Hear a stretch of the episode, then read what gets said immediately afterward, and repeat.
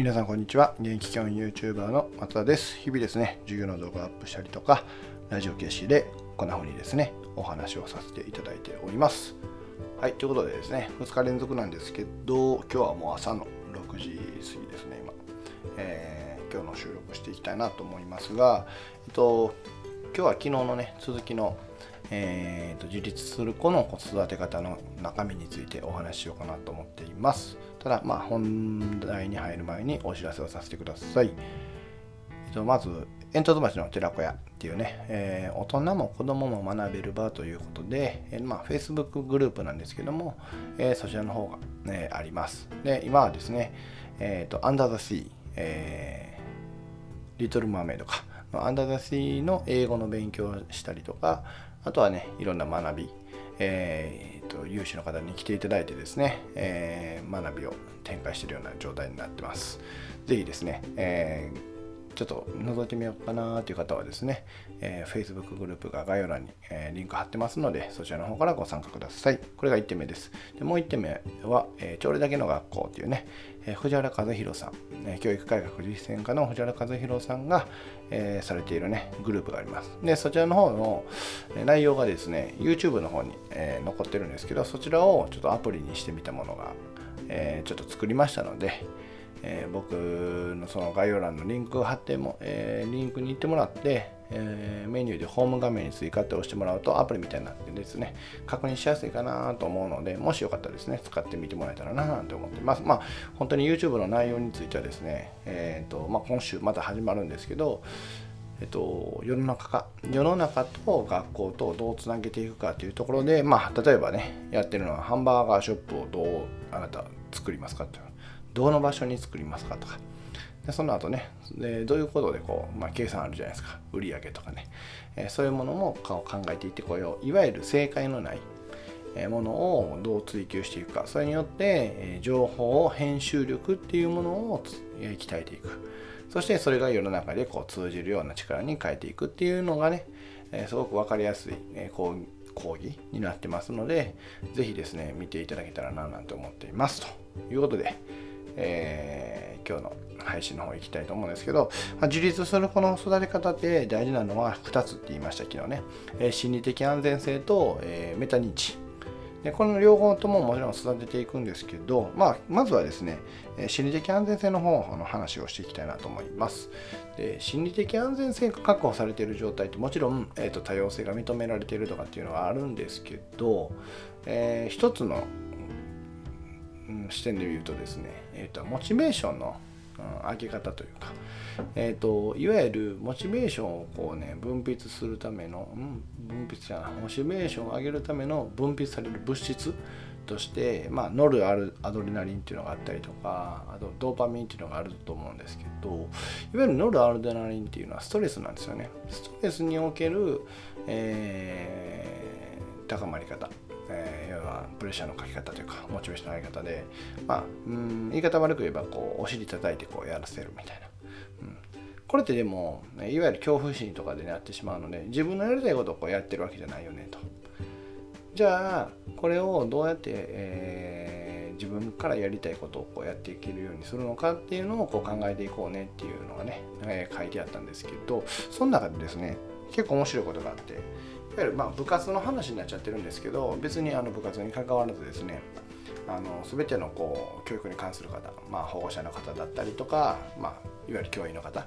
に伝わるかなと思うんですけどえっ、ー、とこ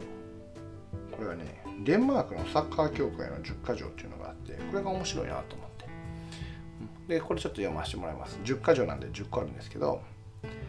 子供たちはあなたのものではない。子供たちはサッカーに夢中だ。子供たちはあなたと共にサッカー人生を歩んでいる。子供たちから求められることはあってもあなたから求めてはいけない。あなたの欲望を子供たちを介して満たしてはならない。アドバイスはしてもあなたの考えを押し付けてはいけない。子供の体を守ること。しかし子供たちの魂まで踏み込んではいけない。コーチは子供の心になること。しかし子供たちに大人のサッカーをさせてはいけない。コーチが子供たちのサッカー人生をサポートすることは大切だ。しかし自分で考えさせることが必要だ。コーチは子供を教え導くことができる。しかし勝つことが大切か否かを決めるのは子供たち自身だ。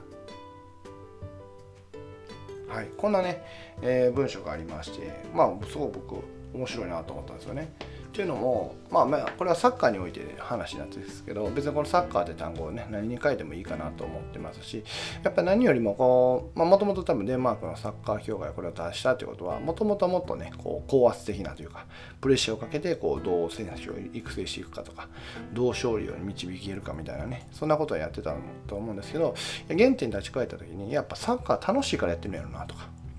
で子どもたちがそれを勝ち負けをねどう求めるかは子どもたち自身の問題であってそれを大人がこう返するもんじゃないよねっていうふうに考えた時にやっぱり今のねえー、まあこれ麹町中学校ではね定期テストっていうのを廃止したりしてるんですけど要は他人と比べることだけが、えー、大事なことではないよねと。それよりも過去の自分を少しでもね、えー、より良くする。過去の自分を超えていく。ね、昨日の自分を超えていく。ねえー、僕もいつも言ってるのは、えー、昨日よりも一一歩でも賢くかっこよく生きようねっていうことを言ってるんですけどやっぱりまさにそれであの比較対象がねできてしまうとどうしてもそのプレッシャーいわゆる乗るアドレナリンが出てしまうような状態になってしまうからそうじゃなくてやりたいことをしっかりとやっていける人になろうねとやりたいことをやれるような環境づくりっていうのを、まあ、大人側はねしていかないといけないよねっていう話があってこのまさにねサッカー協会の10か条に同則してねえー、授業というか学校学級経営とかもちろん保護者との関係とか、えー、家庭環境とか、ね、そういうものを作っていけるかっていうのは大事なんだなっていうのを改めて、うん、感じました。ね、あのー、各僕もですねえー、なんかね受験戦争にさらされたりとかしてたんですけど、まあ、僕の家族が何が良かったってねあのそこをね兄弟で比較されることがなかったんですよね。うん、あの言い方悪く言うとって変ですけど、まあ、僕比較的頭いい方やったんですよね。うん、で、えっと、僕の兄弟まあ、姉と妹はいるんですけど、まあ、妹に関しては勉強はあんま得意じゃなかったし、え姉に関しては超真面目なんですよね。なんかねいつの間にかちゃんとコツコツ勉強してるタイプで、うん、でもその3人がこうね勉強に関して比較さ比較されることはなかったので、まあ、勉強に関して言えばですねあまりその乗るアドレナリンが出てる状態っていうのは少なかったかな、まあ、僕が小学校の時に、まあ、中学校受験をやめたんですけど、えーと、その時のね塾の状態っていうのは結構乗るアドレナリン系かな。どっちか言ったらねお尻叩かれてこうやってたって感じやったんでまあそれはあったんですけどうん。だからそう考えた時にやっぱ兄弟でこう比較されることなかったっていうのは僕はすごい良かったかなって思ってます。うん、やっぱそんな風にうん自分のやりたいことっていうのをこうやる。どうやったらドーパミンがこうね分泌されておやりたいやりたいやりたいっていう風になるかなっていうのは大事なのかなと思いました。でまあここには書いてなかったんですけど、まあ、ドーパミンだけじゃダメやと思ってて僕は、